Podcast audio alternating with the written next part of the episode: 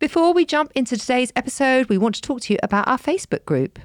It's called Self Care Clubbers. So if you're not already a member, jump onto Facebook, search for Self Care Clubbers and come and be part of our community. Can't wait to see you there. The link is in the show notes.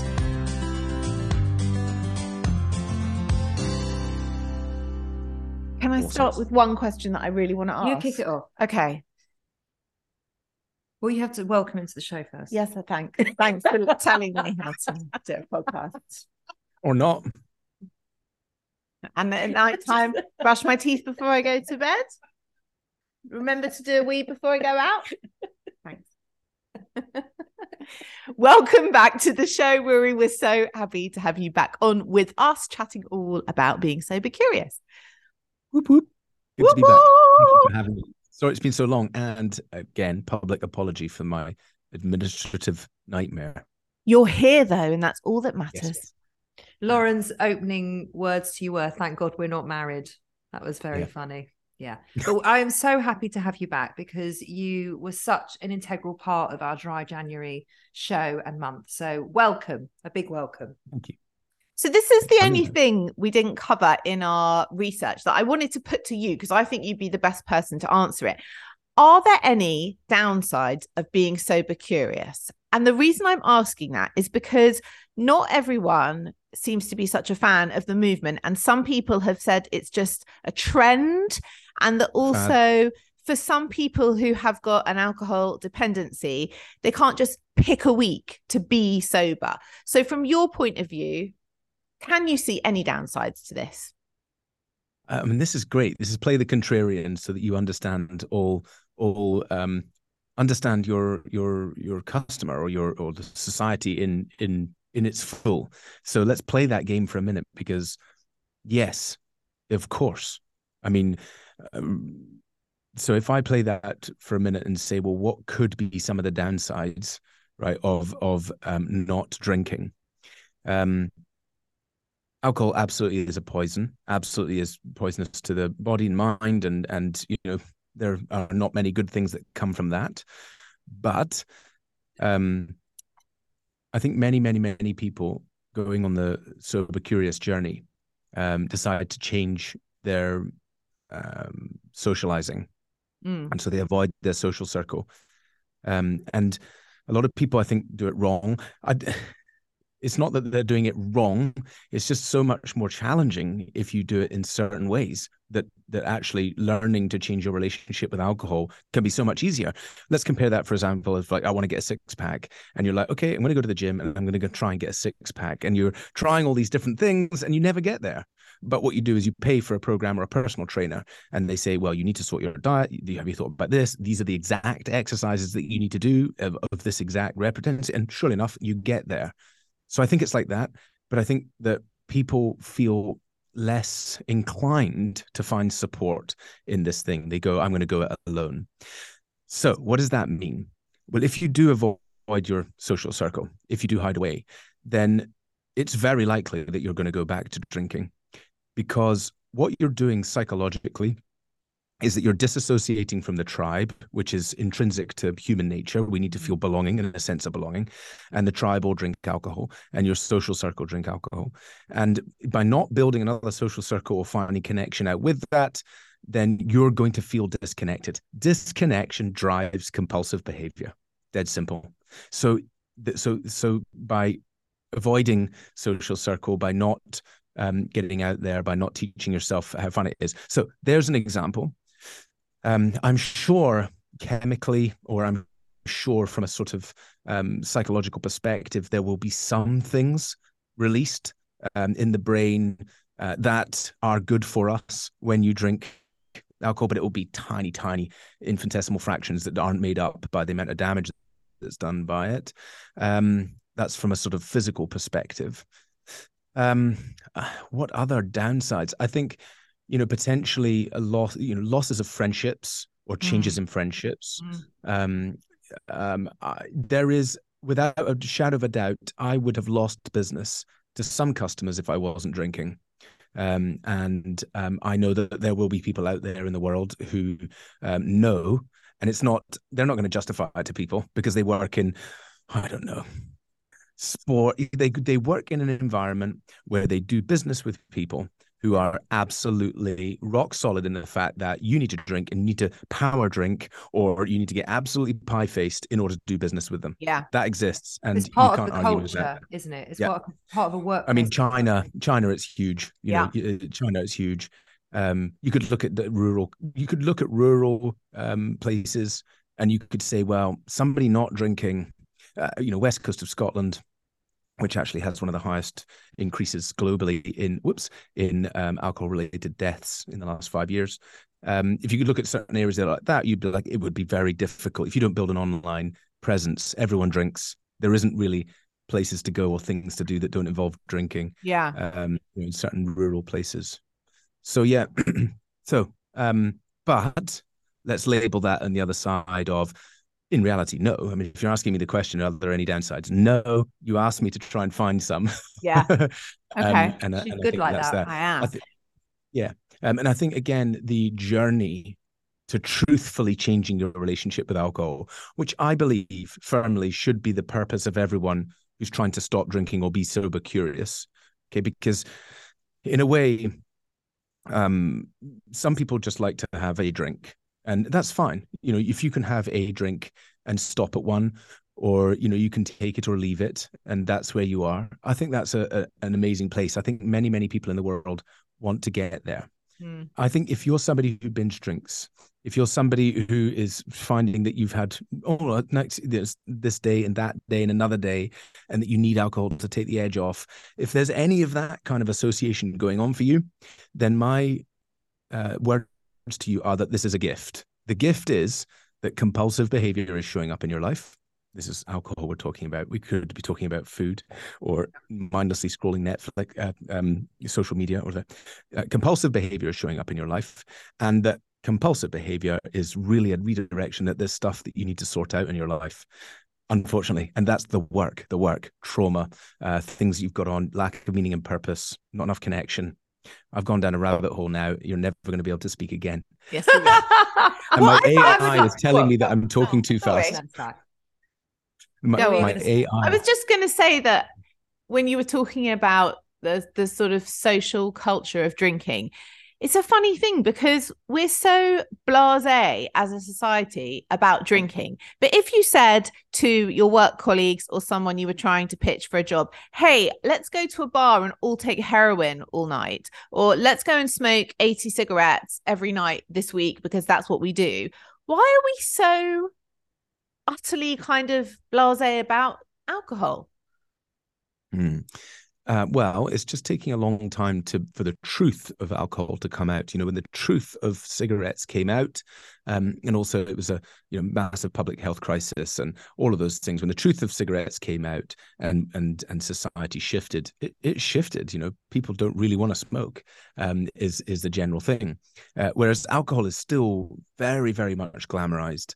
I mean, this is not slowing down. Celebrities everywhere are grabbing a bottle of something and putting their face on it, and that is like the latest fad. So if you want to be cool, if you want to be sexy, that marketing is still happening. Now, if you look at alcohol consumption pre-pandemic, if you look at alcohol consumption in the UK as an example, the UK was one of the early adopters of change of alcohol consumption, and the reason why that is we had such a strong binge culture. The binge culture is very public and usually very costly.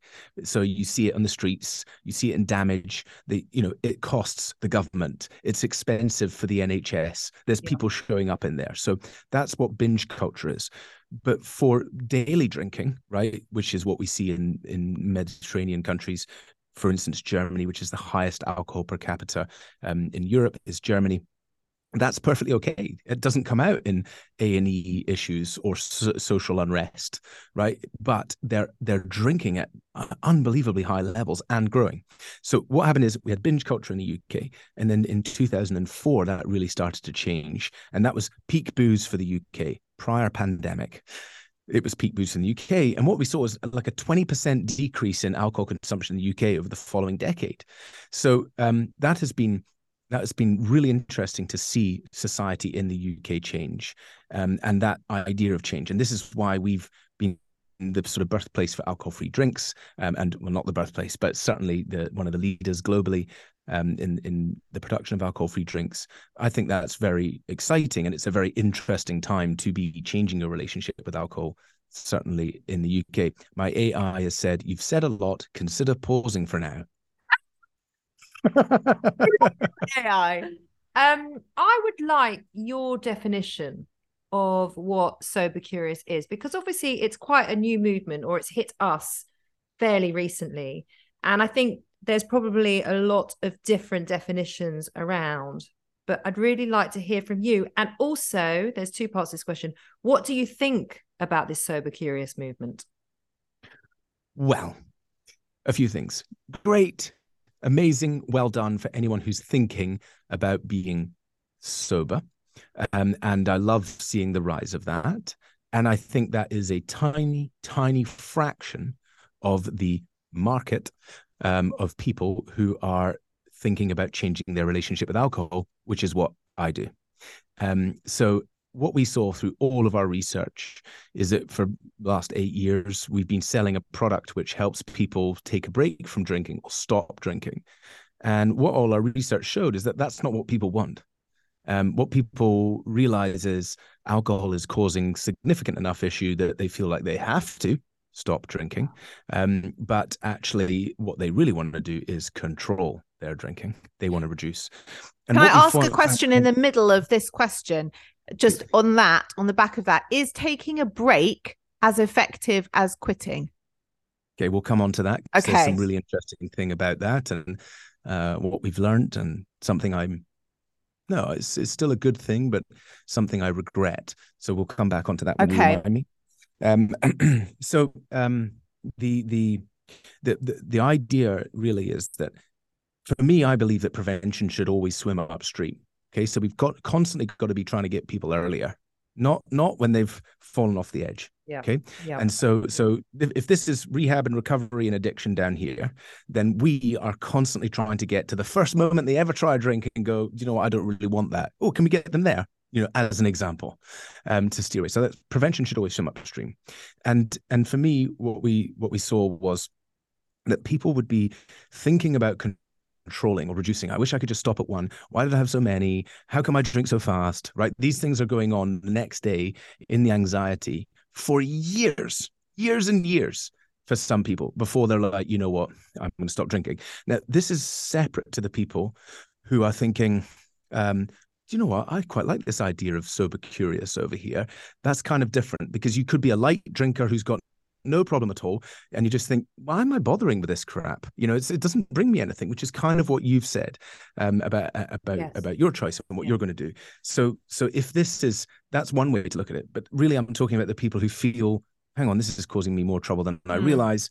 Then I think for them, it's about getting control. Now, the other thing is this whole idea of come and be sober. That is stopping them from getting the support they need. I don't want to be sober. I don't want to not drink. That's not what I want.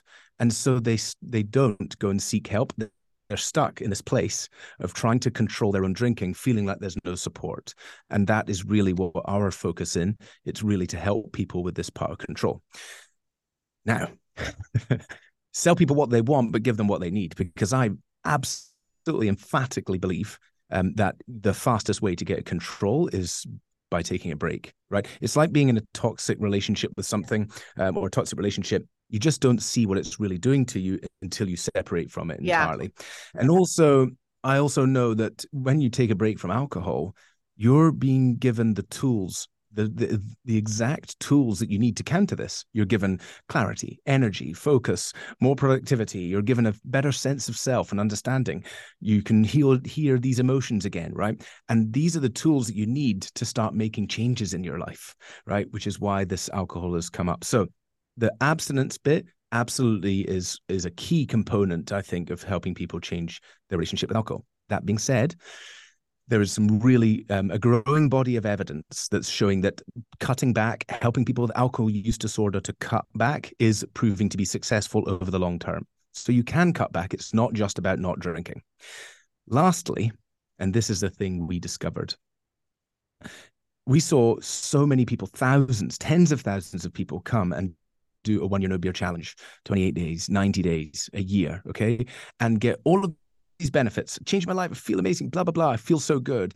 And then yet come the pandemic or something else, and they not only go back to problem drinking, but they go back to worse problem drinking, right? So yes, I believe that abstinence is the best way, or is a key part in trying to get control, but control is not a product of abstinence. And this is key. And this is what we see again and again, is so many people do dry January or just stop doing a compulsive behavior. Guys, you are not going to change the factors in your life that are causing a compulsive behavior just by not drinking. Yeah. Like, and this is the thing, is it's a gift, but really what I'm asking or saying to everyone is use this gift to work on your shit. And that's the key thing. You've got to work on your stuff. You've got to find out, you know, if I look at the core areas that we see and understand to be driving this behavior, environment, really important. Who you spend your time with, how they interact with you, stuff like that. Relationships, key, especially your key relationships, you know, partner, things like that. If they're heavy drinking or if they're, right, that's really key. It's got to be aligned. Meaning and purpose. If you are not aligned to your sense of meaning and purpose, then numbing will be a part of your life, right? You have to have a sense of meaning. Trauma. All compulsive behavior is a response to trauma. Now, most people, or a lot of people, go, well, I don't have any trauma. You do. Trauma is in the eye of the beholder.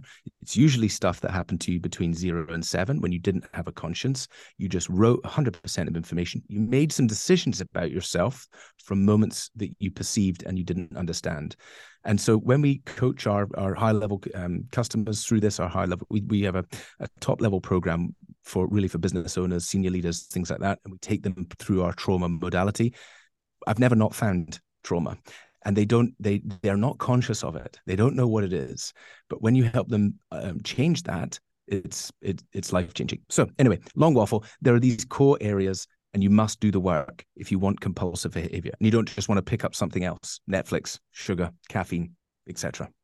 So perhaps this sober curious movement is a really positive, going in line with everything you're saying, it's really positive because it's not suggesting sobriety, full-on sobriety. It's just suggesting be mindful, be curious about it, ask yourself questions. Why are you drinking? Is it bringing anything good? So is it a thumbs up from you that you, is the 100% happening? Anything that anything that helps get awareness of this relationship with alcohol, society's relationship with alcohol, is 100% a good thing. And so that is what I think. I think, you know, trying to understand what our drinking is about, you know, that really it's a product of brainwashing, of marketing over decades and decades and decades.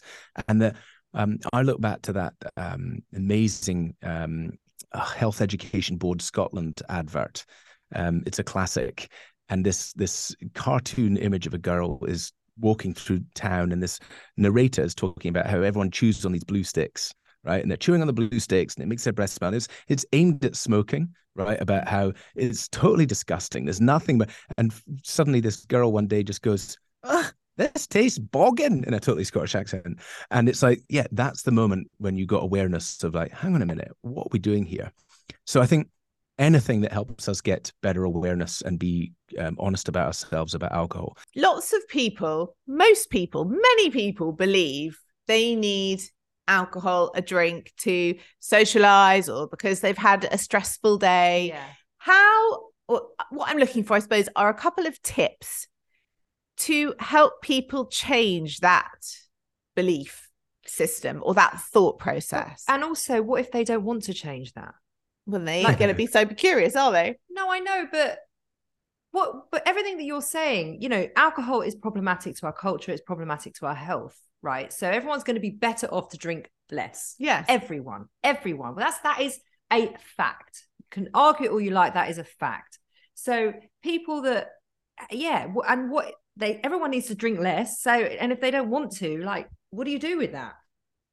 Mm-hmm. Yes. You'll need to cut that again because what was the summary of the question? What tips have you got to change the belief that you need alcohol to help a stressful day or go into a social situation? Got it.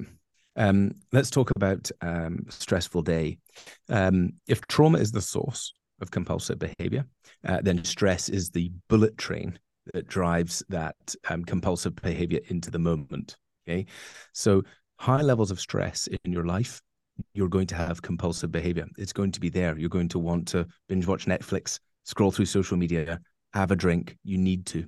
The higher level of stress you have, the more numbing out you will need to do. However, this doesn't mean that all high-performing executives and people like that need to go and meditate in a cave all day or get rid of their job or any of those things. But what it does mean is that we should be teaching stress management tools to kids at school. We should all be taught how to manage our stress better, because when we, again, in our high-level coaching programs, attach this super cool piece of technology, which allows us to remotely monitor our participants all over the world. We can see their heart rate within minute by minute, whether they're in sympathetic or parasympathetic. And, you know, what we see is we see a business executive who comes out of a board meeting and they're extremely stressed in that board meeting. And we know what they should do immediately coming out of that. It would take them 30 seconds to change their state so that they can then recover for the rest of the day, right? What should they do? I'll come there. They will be to get that state change means that the whole rest of the afternoon through their day, they're recovering, but still working at a high level. If they don't do that, then they're sitting there in sympathetic time. Now, what happens is people then get to the end of the day. They've been in sympathetic nervous system the whole way. And again, trauma causes a dysregulated nervous system. So you're much more likely to be in fight or flight all day if you have trauma. And then what you do is need to take the edge off, which is actually partly from the trauma, partly from the stress. But guess what alcohol does? It literally stops your system from going into parasympathetic once again. So when you're sleeping, you're not resting. And so we show these graphs to people, which is just absolutely bright red the whole way through. And it's like, look what's happening to your brain, to your organs, to your body, to your mind. Like, you are not getting any recovery. This is all inflammation and causing problems, like shortening your life down. The question is what do you do? It's so simple. So if you look at NSDR protocols and what I'm sure the Andrew Huberman podcast, amazing neuroscience podcast, what they've showing now in dealing with stress is an NSDR protocol is basically a body scan. It's a body scan yoga nidra meditation. Not everyone can do that immediately coming out of a meeting. But what you can do is a bit of breath work. So there are two that are now scientifically shown to change that sympathetic nervous system so rapidly from sympathetic to parasympathetic. The first one is like this. So simple. It's a long intake with a one top up sharp, followed by a long slow exhale. So I'll just do that for you now. It's like this.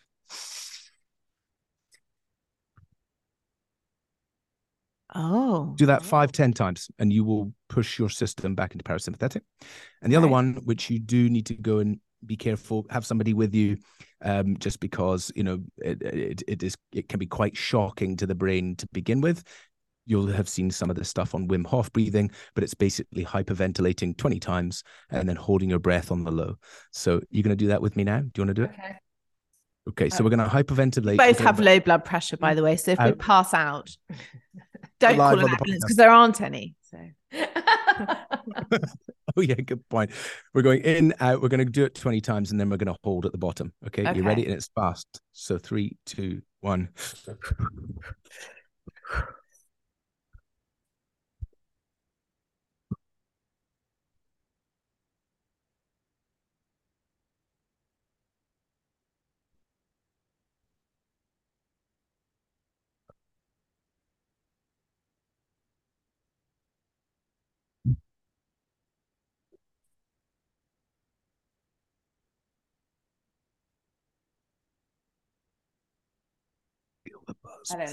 don't like that. I've got a head rush.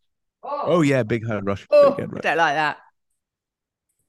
That's a funny old thing. That. Oh, I've got a head rush. That's another reset of this.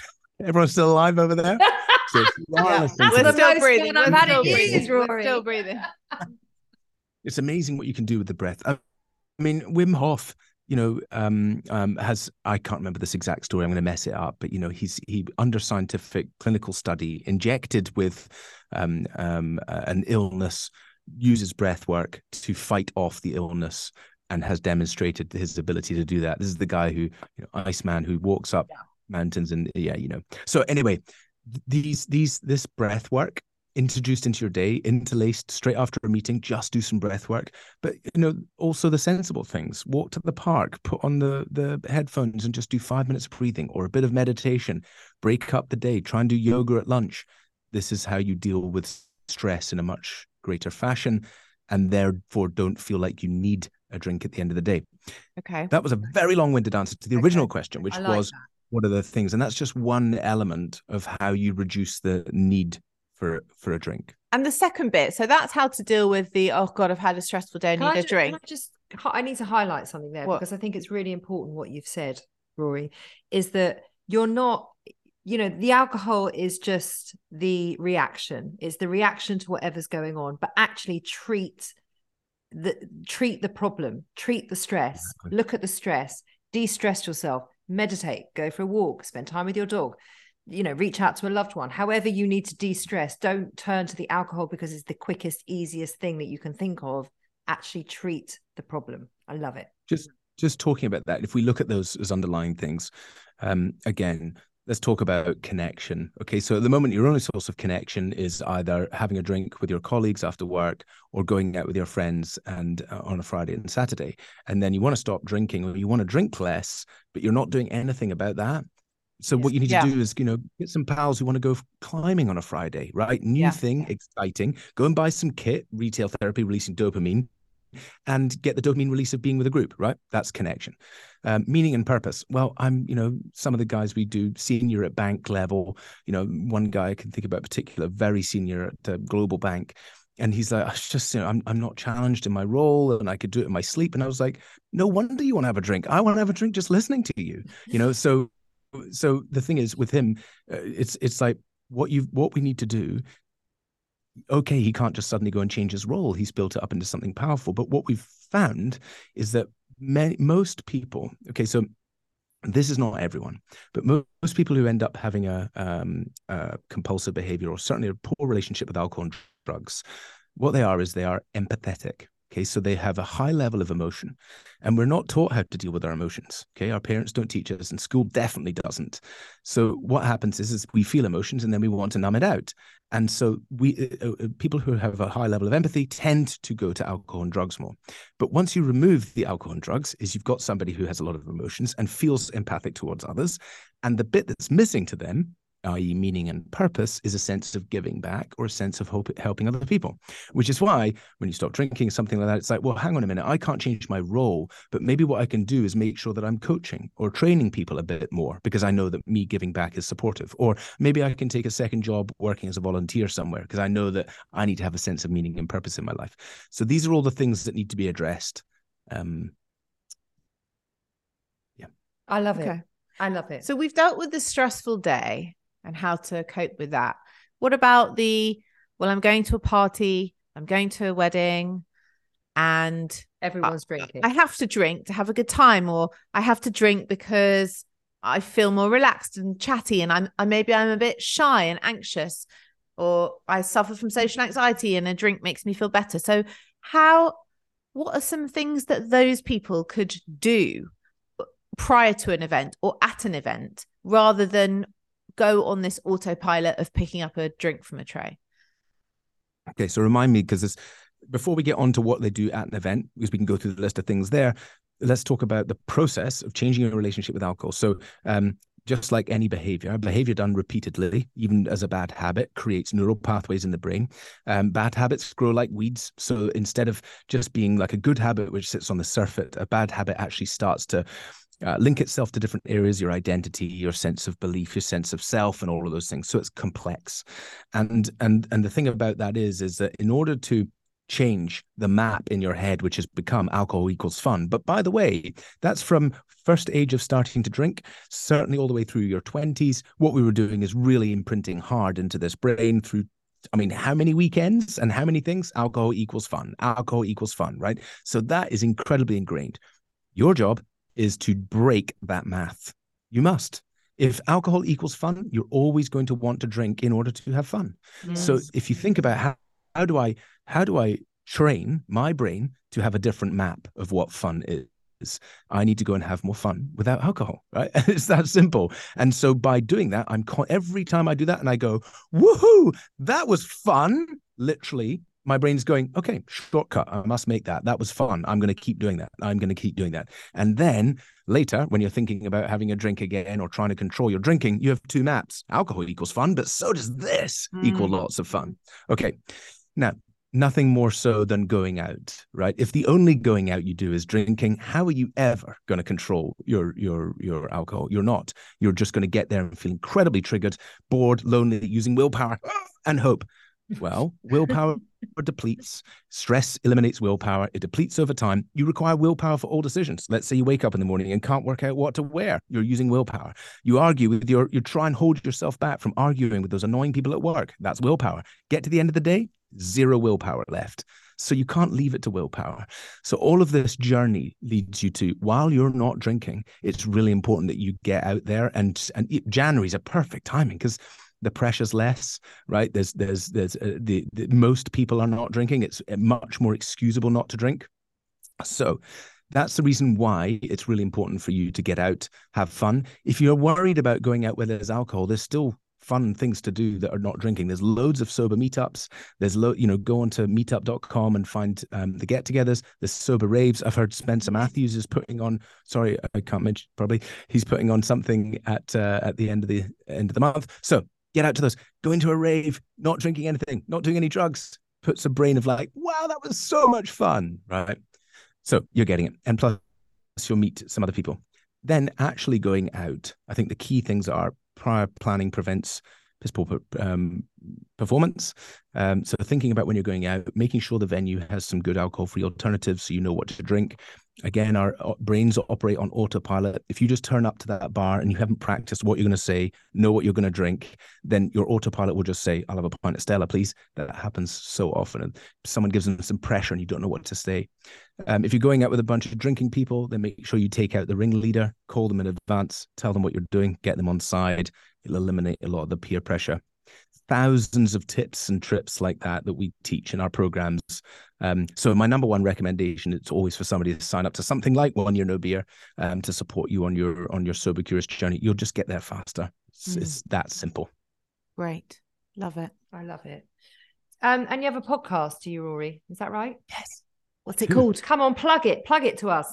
One Year No Beer podcast. I just recorded DJ Fat Tony. Yes. Oh, I saw that on your Instagram. Is DJ Fat Tony doing the sober rave? He's DJing at a sober rave. I read it this week. Good lad. He never mentioned that, but definitely he did. Oh, his story. I mean, so yeah, and we got some other really, really exciting guests. So yeah, come and check out the pod if you're thinking about taking a break from alcohol, just changing your relationship with alcohol. I tend to give lots of nuggets and neuroscience and support and all of stuff. This is something, as you can see, I'm incredibly passionate about, is helping people change their relationship with alcohol. I think more than that, I think it's helping people live a life where alcohol is just irrelevant. And that's also a take it or leave it situation. And as I've been listening to you, it applies to every area of life: how you eat, how your relationship with work, your relationship with TV, your relationship with social media, it's your relationship with exercise. These skills that you're endorsing and teaching, they apply. They're life skills. They're for everything. It is. Yeah, 100%. Exactly. Rory, thank you. We are delighted that we got to pin you down. We know you're a busy man, so thank you for your time today. We got there. Yeah. I was absolutely determined. How do people get in touch with you if they want more information? So if you want to check out oneyearnobeer.com or facebook.com/OYNB. We're OYNB on Facebook. We're OYNB on Instagram. If you want to reach me personally, I'm Ruari at oneyearnobeer.com, or hit me up on Facebook, Messenger, easy way to chat me. I am the only Ruari Fairbairns in the world. Thank Lord. Wow. That's very cool. I'm the only Lauren Mishcon in the world. Hey, was it called a it's called something if your name doesn't exist anywhere? You're not a doppelganger, but no. Yeah, I don't know what it is, but it's cool. Something. I walked into a party in the US, and this person walked up to him and went, "Tim Ferriss," and I was like, "That's not terrible, like, though, is it?" He was like, "Oh," he was like, took a picture, and he actually texted it to Tim saying, "Just met your doppelganger." So you should have just gone along with it. Exactly. Yep. Ruari, thank you, and we cannot wait. You are always welcome on the show. You're an absolute gem, and we can't wait to have you back.